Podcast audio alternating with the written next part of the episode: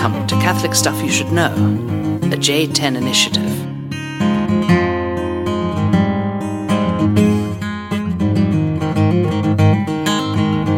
Yeah, welcome to the podcast, Father John. And Jacob Machado, the new guy. Jacob guy. Machado, the new guy, coming back for round two this evening here from uh, St. Joseph Parish House in Denver, Colorado.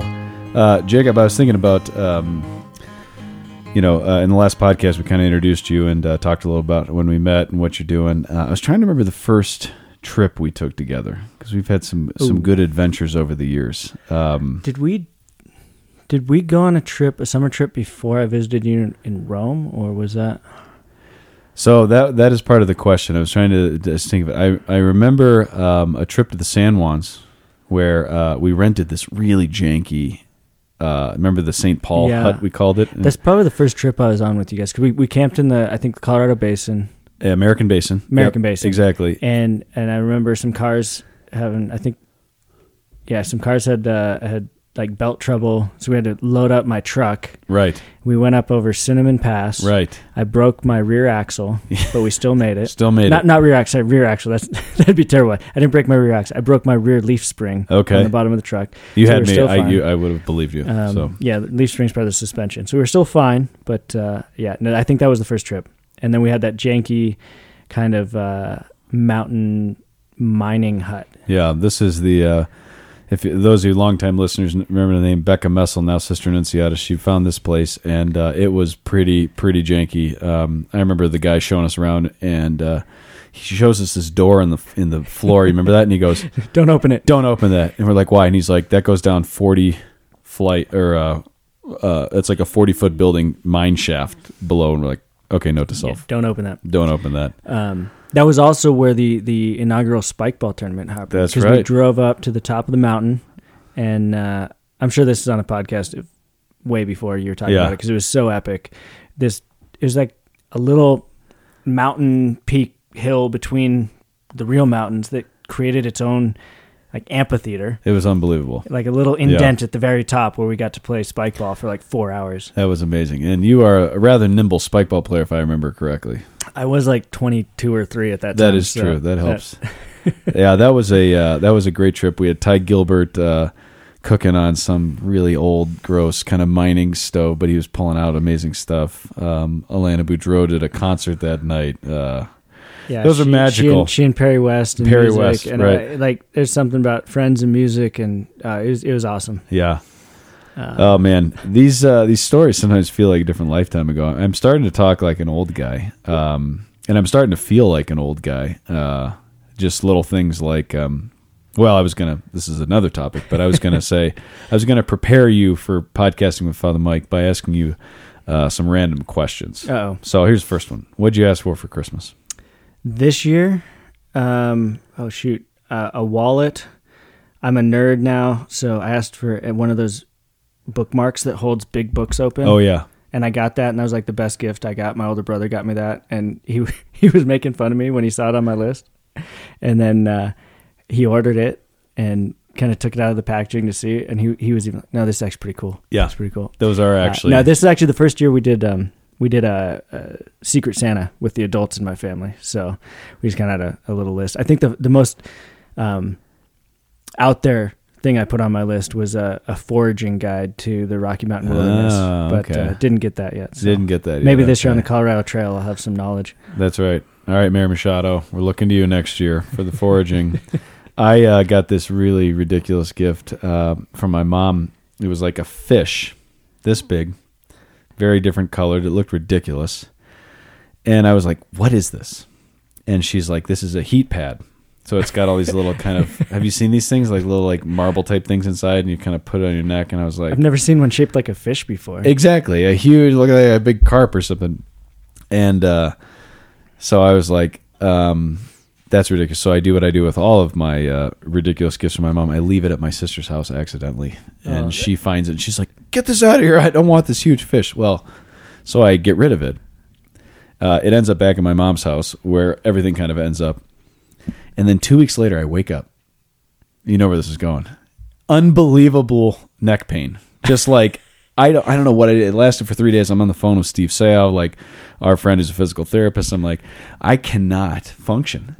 And he's like, you know what you need? And I was like, let me guess. Heat pad. A heat pad. and if He's it's shaped like a fish, he's it's even like- better ergonomically. Exactly. So I'm digging through my sister's house, and she's like, "It's at mom's." I'm digging through my mom's. She's like, "Sorry," and just like the Minnesota nice ended in that moment. It was like you should have taken the fish, and I was like, "Ugh."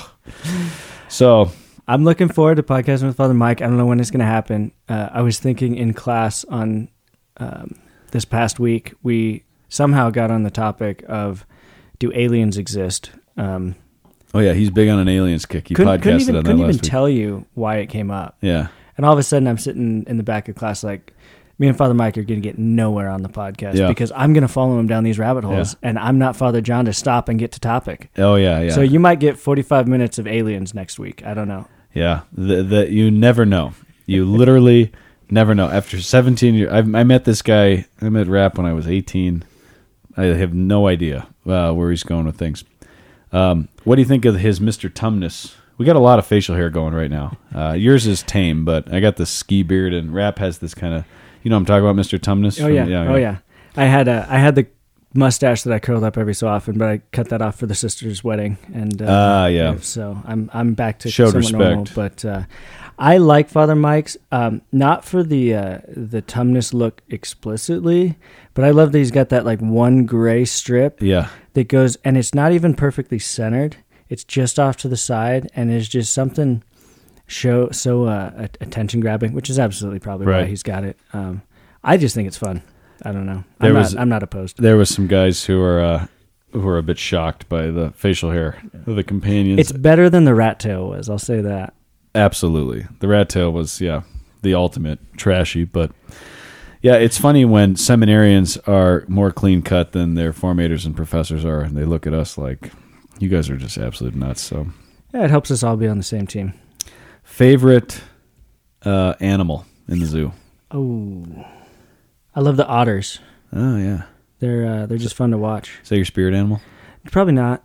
Um, I joked in, in SY, my spirit animal was either the, the playful golden retriever pu- retriever puppy, or like a stallion that's just standing there like, oh, look at me, look at me. Uh, there you go. so I got you know, it's a little bit split personality there, but uh, half stallion, half golden retriever. That, that makes sense. I could see that. I could see that. but the otters are the most fun to watch. Yeah.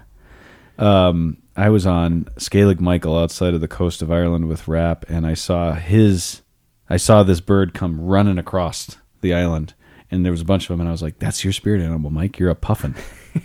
They're so funny. So if you look at like Guinness cans, you see these puffins and things. So, anyways, it's getting late. Enough of this banter. no, it's good. I have uh, two different kind of ideas that I want to pull together, and I'm not totally sure if it's going to happen. I actually haven't really thought this through, so I'm gonna um, see if uh, this is not a test. You're not you're not in class. Right? Well, I'm going to sit here like I'm in class and just listen with a skeptic eye and Yeah. interject every 25, 30 minutes. Uh, right, exactly. Occasionally, kind of do the David Hall, kind of just take notes for sentence. Like he's definitely not taking notes. I am taking notes. They're just not about class. They're like they're like, oh, this is a thought I just had and I need to remember. Right. I respect that. Yeah. Again, you guys are way better students than we are. So, Maybe I don't know. We'll find out. are you familiar with uh, Dietrich von Hildebrand? Yes, uh, moderately. I know him. I, our last podcast, Max Scheler, uh, Dietrich von Hildebrand was a friend of his. Right. So there's some interesting parallels here. So Scheler and von Hildebrand are both converts to Catholicism. I think Scheler was a little earlier. I think he was 1890s, um, and um, von Hildebrand would have been like in the teens. They were both studying under this guy they called Der Meister. Um, Husserl. yeah, Edmund Husserl. and were was the they contemporary with Edith Stein as well? and Edith Stein's also in there as well, right? So, uh, John Paul II, we didn't mention this in the last podcast, but he wrote his uh, doctoral dissertation on Sha- on uh, Max Scheler. Uh, so, these guys, it was all kind of connected. Basically, phenomenology was trying to um, work out of modernity, which had lost touch with reality. So, uh, it was kind of idealistic in the sense that um, we had lost experience. Can I actually know the things that I'm looking at? I'm touching this soundboard and this microphone. Is this real? Can I actually have knowledge of that? We had lost that ever since Descartes. Phenomenology is like, let's get back in to studying the way that things are known and the way that things manifest themselves. And so these guys have a very interesting approach.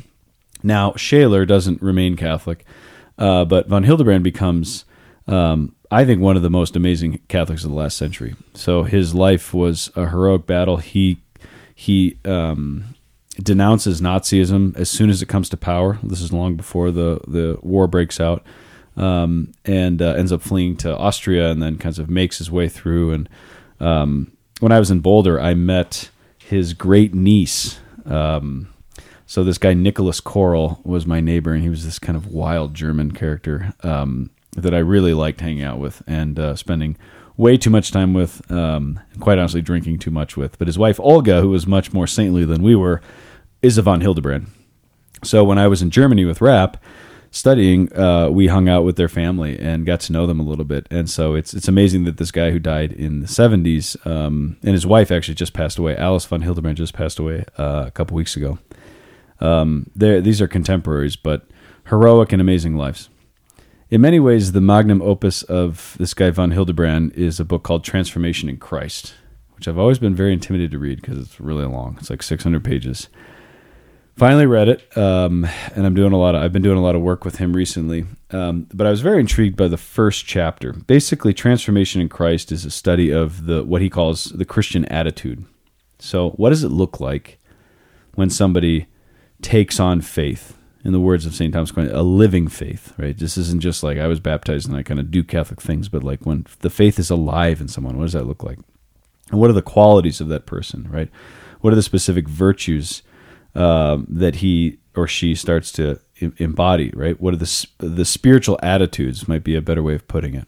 How do they see the world? How are they disposed? What do they do? And uh, he, the whole book is just a list of maybe thirty or thirty-five of them.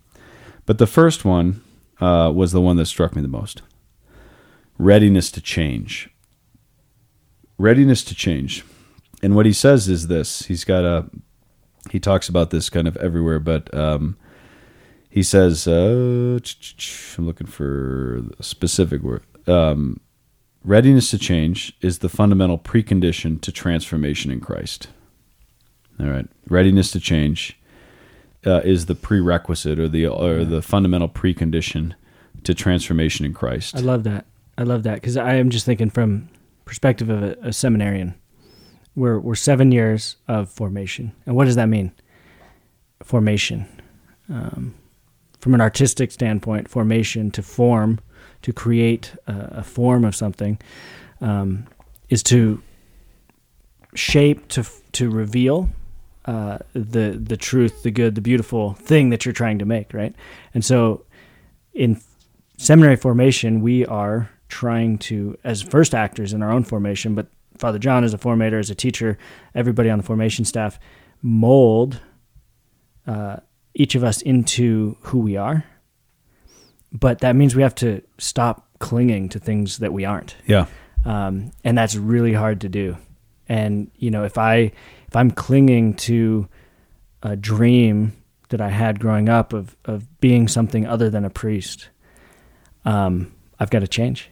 You know, and I, so I just see a parallel there that, that I love that to transform in Christ, you have to be ready to change. Absolutely. It's, it's not going to be just, here's my plan. Now I'm transformed. and it's the first prerequisite.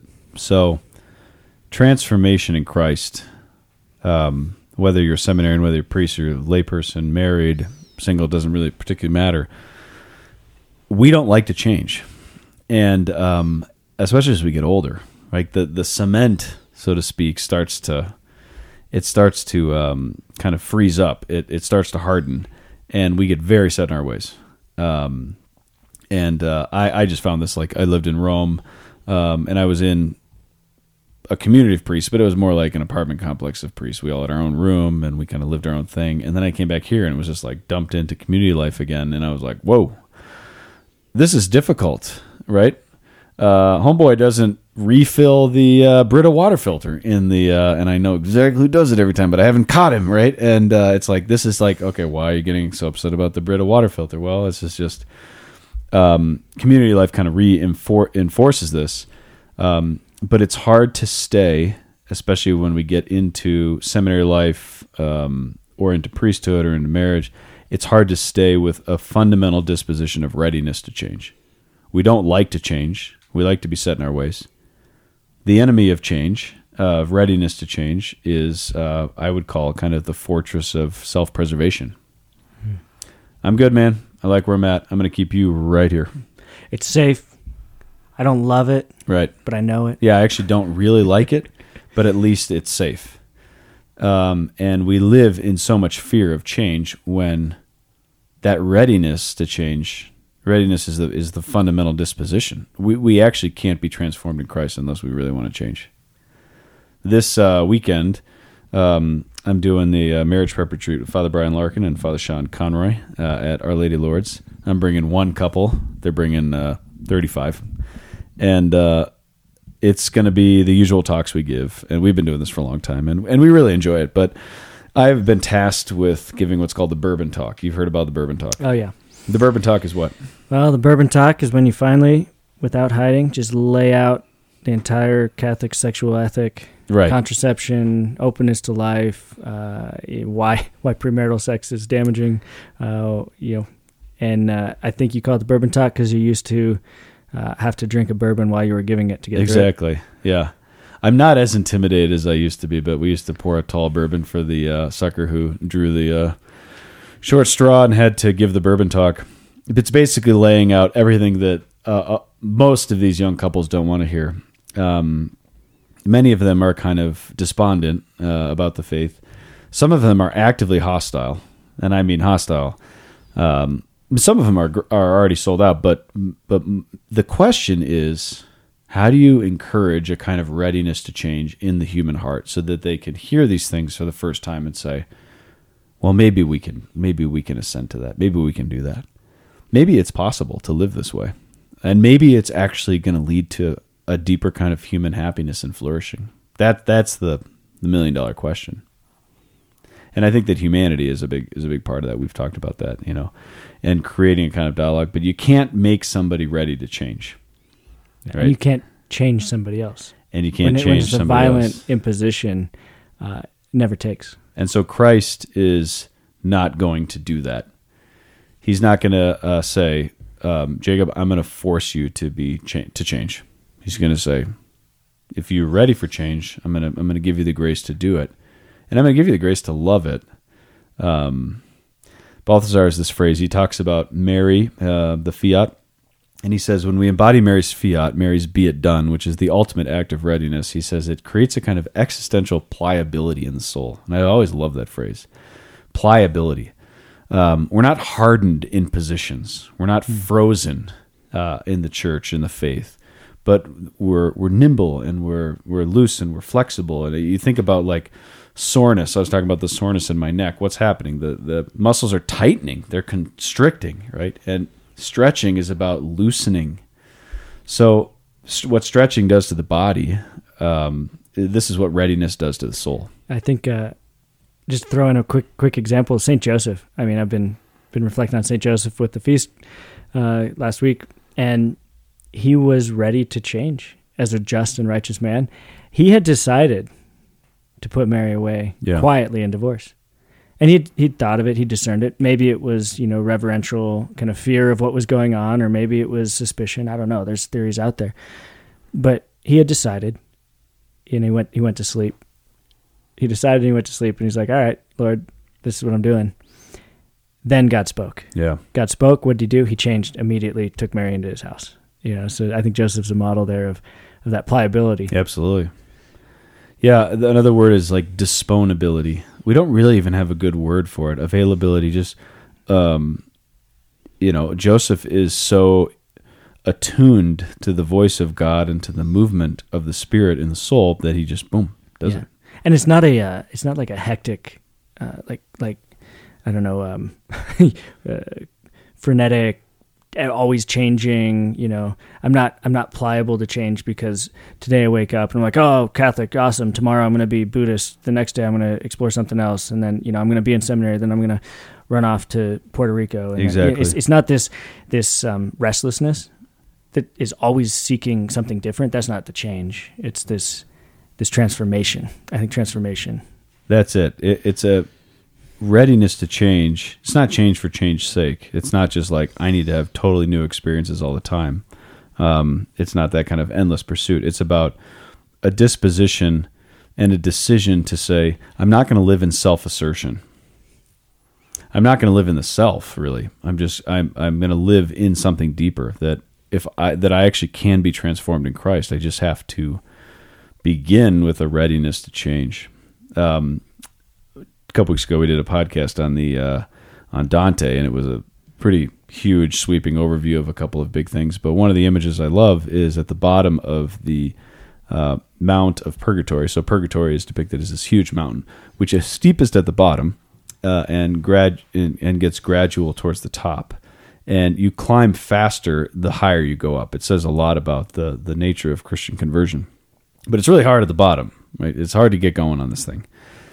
And one of the things that Dante and Virgil encounter uh, at the bottom of the Mount of Purgatory, this is before they've passed through the gate to the Mount of Purgatory, which is guarded by this angel, and that's where the seven deadly sins then become worked out, uh, starting with pride, ending with lust.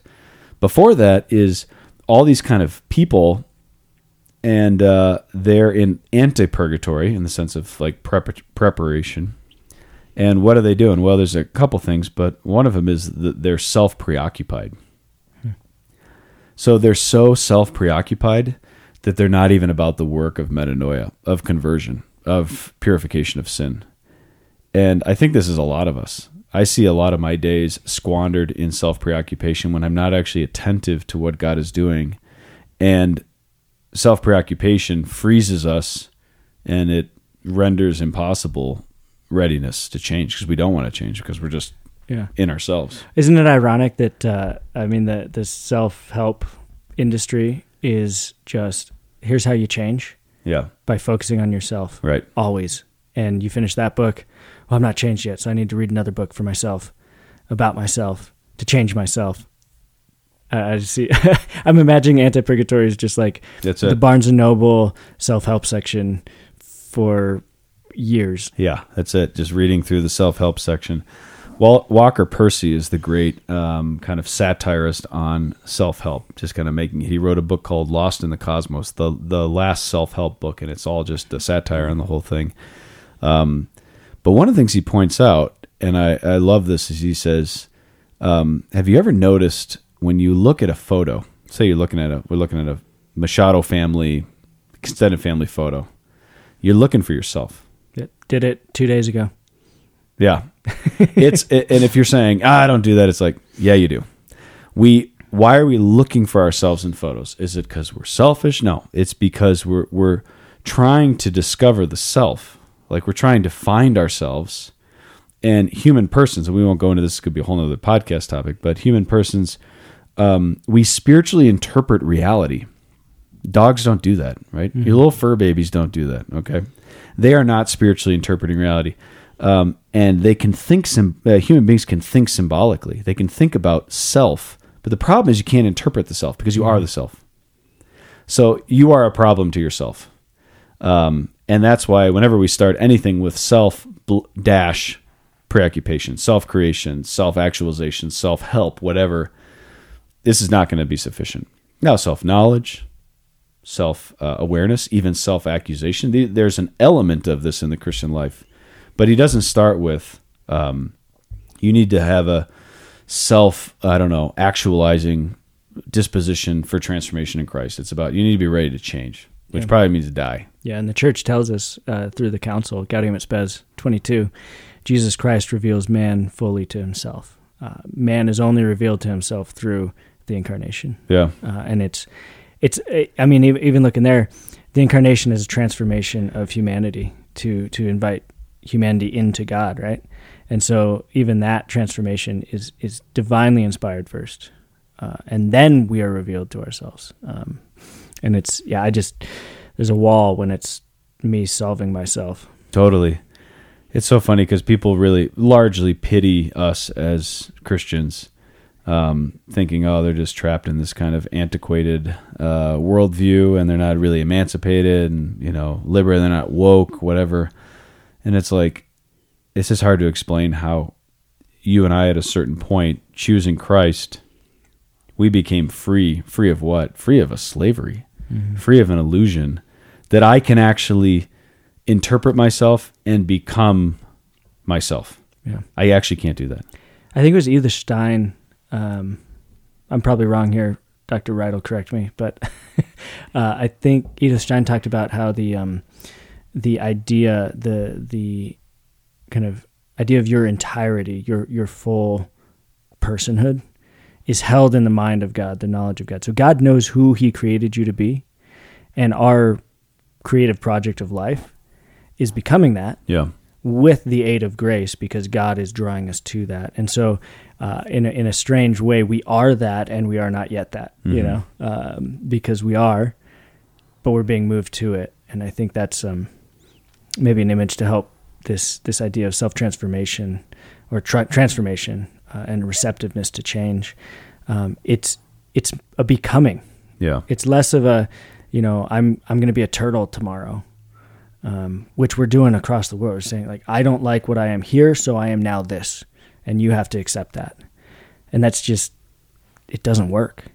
But the transformation is really a becoming of Yeah. your your real, authentic, true reality, which God knows and is drawing you to. The, for the Christian, the fundamental category is not self help, it's vocation, is exactly what you just said, which is a calling, right? Which is a way of wedding my freedom to God's freedom so that I come to the fullness of who I am because I actually don't know who I'm supposed to be. I don't even know what I desire. And Jordan Peterson kind of calls this out, and I think it's really refreshing to people. And I don't know if his answer is exactly the best thing, but he he has a deep sense of like you are left to yourself you're going to be a tragic tragic failure of of self-affirmation it's just not going to happen so the question then becomes how do we dispose ourselves living in fear living in wounds living in resentment as we talked about last time how do we how do we dispose ourselves and dispose others for a des- actually desiring to change a readiness to change and this is where i'll introduce this little book by conrad baars do you know this I haven't read that one either. Born Only Once, The Miracle of Affirmation. I actually have only just started reading it. Um, so Baars is a um, is a, a Dutch-born American uh, psychologist who dies in 1981. Um, amazing, amazing Catholic man and uh, deep kind of thinker. But he wrote this small book, Born Only Once, um, to help people with who have what's called emotional deprivation disorder basically who lacked affirmation to a greater or lesser degree um, throughout part of their childhood or their formation. And this leads to feelings of deep inferiority, inadequacy, uncertainty, insecurity, uh, and just basic baseline difficulty in relating to others. Uh, and so this offers kind of a way of healing, and not just for people who have the disorder, but for all of us who, in some way, uh, lack what he'll call an authentic affirmation. Now, you were in a household at Steubenville, Correct. AMDG. That is it. Did you guys ever sit around in a circle and affirm each other? Uh, no, I didn't think so. You guys were doing stupid crap. I mean, the formation, Flirting with of- of- Stella's. well, of course, but uh, the uh, the the fraternity was there, and there was uh, an an affirmation of presence, Right. but the being affirmed in like, wow, that's that's really great, you did that. Yeah. Um, I think even there, we're we're a bunch of college kids. We're still in competition with each other, as much as we were together and in a group and in a household. Uh, we're still competing. Yeah. and, I think competition is a is a huge um, detriment to to affirmation because I want to win. It is, but one of the reasons we don't like the word affirmation is because it seems cheesy and lame. Yep. But my brother was a part of your household prior to your time there. You didn't overlap, did you? No, we No. were uh, about two years off. two years apart. And I just remember him coming into a, a deeper place of his own identity, of self confidence, um, because it really was um, a a really rich, affirming culture of men. And I mean, AMDG, these guys are paragons of idiocy, um, a confederacy of dunces. I mean, it is. Uh, the, the things they did. Uh, Yeah, we- if we had time to tell these stories, I mean, unbelievable. We got up to stuff. Yeah. But at the end of the day, there was a deep sense of presence, uh, as you said, that The you- brotherhood was receptive. We, Yeah. we received the other the brothers, and uh, and there was a freedom to acknowledge our our weakness and our failure in front of the brothers, um, and ask for help. Uh, so, the culture, at least, I think, yeah, was was affirming. Yeah. Uh, even if the um, sitting around and giving three affirmations to each other wasn't really there. Exactly, and I think as I read a couple of thoughts from uh, baars here, I think I think you'll agree that it actually really was an authentically affirming culture. And I guess the point of the connection that we're arriving at tonight is authentic affirmation. Authentic, okay, not just cheese affirmation, but authentic affirmation disposes and stirs our hearts with a desire for readiness to change. So we really need this as a as a dimension of our life as companions. We need that. You need this in your marriages. We need this in seminary culture. But again, authentic affirmation. All right. So here's what he says. Um, affirmation is being, not doing. That was the first thing that struck me. Contrary to what many people think, there is little actual doing involved in affirmation.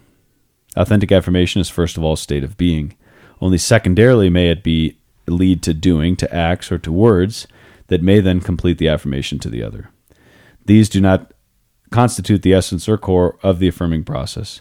To explain this more precisely is one of the reasons why I decided to write this book, for there is much pseudo affirmation being practiced nowadays, and not enough authentic affirmation, especially in various therapeutic and counseling situations. The young generation uh, that are being parented um, are really broken by, especially by kind of the way technology has impressed itself. The, we've talked about the forces of ideology, and just straight up COVID, right? Um, Post COVID world. The mistake, though, is a kind of coddling of the kind of Gen Z um, because of their woundedness and their fear and insecurity, and and there's a lot of pseudo affirmation of this young generation going on, and I think we need to strike at a at a more profound uh, and authentic affirmation, one that's rooted not in doing and saying and kind of I don't know engaging at these levels, but but of just kind of being. We need an, a kind of an affirmation being to rebuild the culture. Yeah, I mean, how often do you really believe you're good? Um, and and I'm thinking of uh, the example of like a married couple. If I just were to were to tell a wife that she's beautiful and I love her and she's good, but I never act in any way. I'm I'm always out with the boys, um, dismissive whenever she asks for something or wants to you know spend time. I can say all the right things, and I'm going to tell her that she's only desirable when I want her in my life, not not because she is. Um, and I think friendship, family. I mean, how often do we we learn that? And I, with with social media, our affirmations are, you know, my post was liked or wasn't. Uh, I got ten thousand views or I didn't. And um, yes, particularly the young generation, just it, it's amazing to me. Even the uh, the body insecurity that has, we've seen in women because we've absolutely distorted the value of women to be strictly physical beauty, but even in young men now, I mean the the destruction of needing to be affirmed in their body is just it's it's really heartbreaking. Yeah. And again, not to just like hate on the younger generation. I think we all struggle with this, but there's something about the the the way that social media kind of reconditions yeah. us of this is what affirmation is. Yeah, it's likes, it it's this, right? It's uh, it, so there's an it's it's intensified, um, and it's become far more damaging. But all of us stand in need of that. The the nice thing is to say, if you know you're not affirming enough, again on this kind of deeper ontological level, he says, don't lose courage. You need only do less and be more for your own sake as well as for others. So I think about the men in this house. They need a father who is present, who's gentle, who's strong, but also who is deeply affirming. And I think about the men who have who have modeled this for my life. Um, my godfather, Uncle David, who has passed away. Um, very rarely did he ever like explicitly affirm what I was doing, but I just I felt affirmed by his being. Mm-hmm. It's the same with Archbishop Chaput, who will take us to task over our idiocy, but being around him affirms my being. So I don't have to sit and wait for compliments. And we, we do mm-hmm. this, especially if you're sanguine and you're tortured by this, is you're just kind of always kind of trying to collect the next affirmation from somebody, and then you just realize immediately it doesn't satisfy. right. I was talking to my aunt. Uh, she's a, a, social worker, and um, she actually shared that that the long term effects of neglect uh, look almost exactly the same as physical, verbal, sexual abuse. Hmm. Um, the I mean the the acute experience is very different, and there might be certain traumas that are different, but the long term effects Yeah. Of neglect just are on the same graph, and um, and so the presence the presence of affirm- affirmation of pre- presence is is profound here. Yeah, so the absence of presence, the experience of neglect, of the rejection and pain that comes from betrayal. This leads to what? The lie that the only way I can find happiness is through my own self affirmation. So I will spend my life self affirming. And these are the people that you meet and you talk to, and uh, they they talk only about themselves. It's just like they're working out a monologue, and we've all done this, right? But to allow yourselves to be authentically affirmed by in a in a true way uh, that's the kind of thing that really creates a kind of stability in us that makes us to say okay i feel safe enough and loved enough to change because that's that's what we're got to get to because if we don't want to change if we're not ready to change uh, that's that's the reason and that's totally understandable so then he continues and he says, okay, in order to become open to all existing goodness and thus find happiness through affirming that goodness, whether in beings or in things, you first have to be yourself. In order to be yourself, you first have to become yourself. In order to become yourself, you first have to receive the gift of yourself. Okay. So he says this is this book what we're laying out here this isn't this isn't so much a, a how to book, it's more how to be or how to become, right? So we have to be okay with being ourselves. And how do we do that? By becoming ourselves. How do we become ourselves? Well, not by, I don't know, uh, sharpening all of our awesome talents and proving to others how important and successful and amazing we are, but just by, as he said, receiving the gift of ourselves more deeply. That's how you become yourself. Back to the the topic of vocation and even just maturation, right? Because becoming myself also isn't just um, take me as I am, not changing. If you can't, if you can't have, uh, you can't handle me at my worst, you don't deserve me at my best. Type of mentality of like, you know, take it or leave it. I'm not going to do anything about it. You know, it's the flip side. Yeah. Um, Yeah, and it's not. Uh, we we should qualify that like receiving oneself as a gift means you're you're receiving yourself from God in relationship. It's not self affirmation, and that that's the pre that's the kind of disposition uh, that sets us up to be able to affirm others. And uh, we're not going to be affirming mothers, fathers, friends, whatever, if we're not in that place.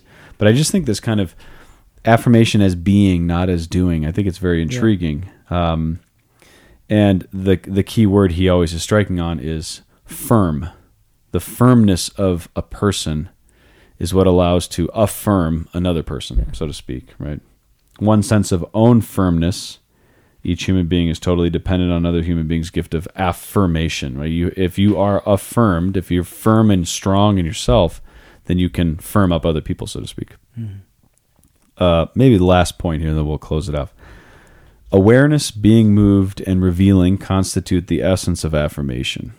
Okay, so again, we immediately think affirmation means sit in a circle, say three nice things about the person on your left. That is not what he's talking about. He said that's actually a cheap pseudo affirmation, right? Um, awareness, being moved, and revealing constitute the essence of affirmation. Anything more, helpful words, deeds, advice, gifts, acts of kindness, support, silence, patient waiting, or so on. These are concrete expressions of affirmations, but not their essence. Affirmation is, first of all, affectivity. Only secondarily is it effectivity. So, after the level of being, we have to realize that affirmation is about affection, affective. We need to be we need to be affected by other people. We need to be aware of what's happening. Um, and uh, this is the challenge: is that we so instinct, especially for people like myself, we just want to immediately move into like we're just filing through and kind of intellectually working out like, okay, what is the right thing that I say to help them, to fix them, to resolve this problem, to pull them out of this tension, to be needed by them, whatever it is, right? Uh, this is precisely the problem. He's like, that's not affirmation. Yeah. Receiving receiving the presence of the other, receiving the gift of the other, inspiring that that relationship of of I guess mutual growth even. Mhm. Um, how do you receive how do you receive that identity from God? I'm thinking, you know, scripturally there's there's certain characters that receive it directly from God. You know, Moses, oh, I'm not a good speaker, I can't do this, and God said, no, I made you for this, and Yeah. you're going to be fine. Uh, Jeremiah, same thing. You know, you're going to go be my prophet. Oh, I'm too young. I'm not. I can't speak. Da da da. Well, here you're going to be purified with this heavenly coal, and you're now going to go prophesy for me. These are these are experiences of men receiving their mission, their vocation, their identity. You know, in a very strict way. But how do we do that day to day? And in in the other, I mean, we're even a non-Christian truth in Aristotle. You know, we're we're communal beings. We live in a in a community, and and we receive from the other. We receive prudence from another. We receive education. How do we receive our identity? That's the question. That's it. Yeah. As Aristotle said, you can't know virtues except as they're modeled by other people. So too with identity. Right? Disco- the discovery of who I am happens outside of me. I cannot figure out who I am. That is a that is a very difficult thing to assimilate and to interiorize. I need others to not just help me, but to literally do it. And affirmation is part of the key. So, authentic affirmation, the kind of that flows out of a person's being, their bearing, their posture towards you, their receptivity of you, this is what sets us up for that fundamental precondition, uh, precondition uh, of the Christian life, that which transforms us, which is readiness to change. So many of us don't want to change. I don't want to change. I'm guessing you probably don't really want to change. We don't want people to change us, certainly not to fix us. But with authentic affirmation, we we're strong enough then. We're strengthened in order to do that. And once we are transformed in Christ, then everything everything truly changes from there. I'm just thinking of um, people in my life that have inspired change in my life. It's usually, it's it's not seminary example. It's not the brother who comes and tells me, "Hey, you're doing this wrong." Right. Change. It's the brother who does and models what I need to do. Yeah. It's it's the older brother in seminary, the the guy further along in formation. It's the deacon who's modeling service that I see and I say, "Oh, that's how that's done. I should probably start doing that." But it's not just a like a Herculean uh, duty ethic.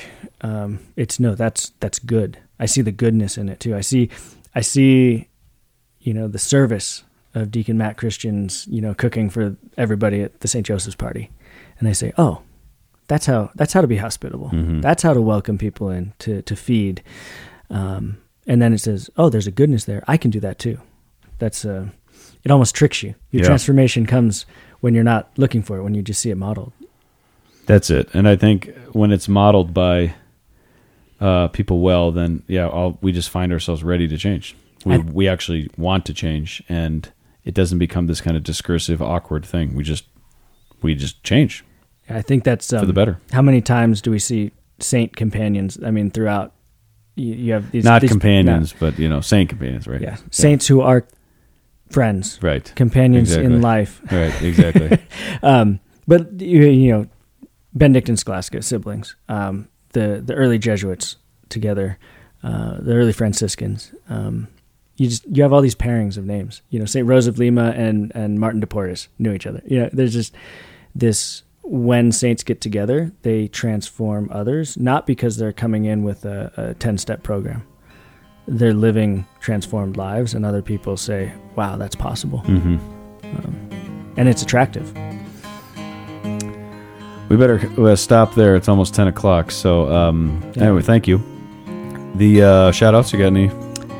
I ran out of my shout outs last time. Yeah, I, I prepped uh, comedic material and shout outs for one. We did two. yeah, exactly. And then we did two. Well, you got a couple weeks before you uh, can begin with more co- comedic material and shout outs for Father Mike. Um, this Sunday, last Sunday, I uh, had one of the great joys of my priestly life, which was hearing um, my nephew, Jackson John's first confession. And that's the first time I've done that for a nephew or niece, and uh, it was pretty unbelievable. And I look forward to the day when you can uh, you can share that because it's uh, it, it was just a it was one of the most kind of precious moments I think I've ever experienced, and it was really beautiful. So shout out to him; he did a great job, and then especially to his parents, my sister Katie and my brother-in-law Jordan. Um, they are they're living without realizing it everything we're talking about. they're they they have the kind of authentic, affirming culture in their family, uh, and it's it's creating the kind of young men who are firm enough uh, to desire change, readiness to change, and I have great hope for their life. It's going to be a wild ride. She's got four boys. When they all hit teenage years, it's going to get gnarly. Uh, but I have great uh, great hope that the foundation that has been laid is so strong uh, that these boys will grow into authentic men and uh, holy men. So, shout out to them. Amen. All right, well done. That's You, been uh, uh, Earned your earned your white rascal tonight. All right, it's been the Catholic Stuff podcast. What's the? I need to learn the email. Uh, Catholic Stuff Podcast at gmail.com. You want to close us out? I can't remember how it ends. Catholic Stuff. Yeah, usually Father Mike is doing. Ah! Exactly. All right, thanks everybody for listening, and we will see you next week.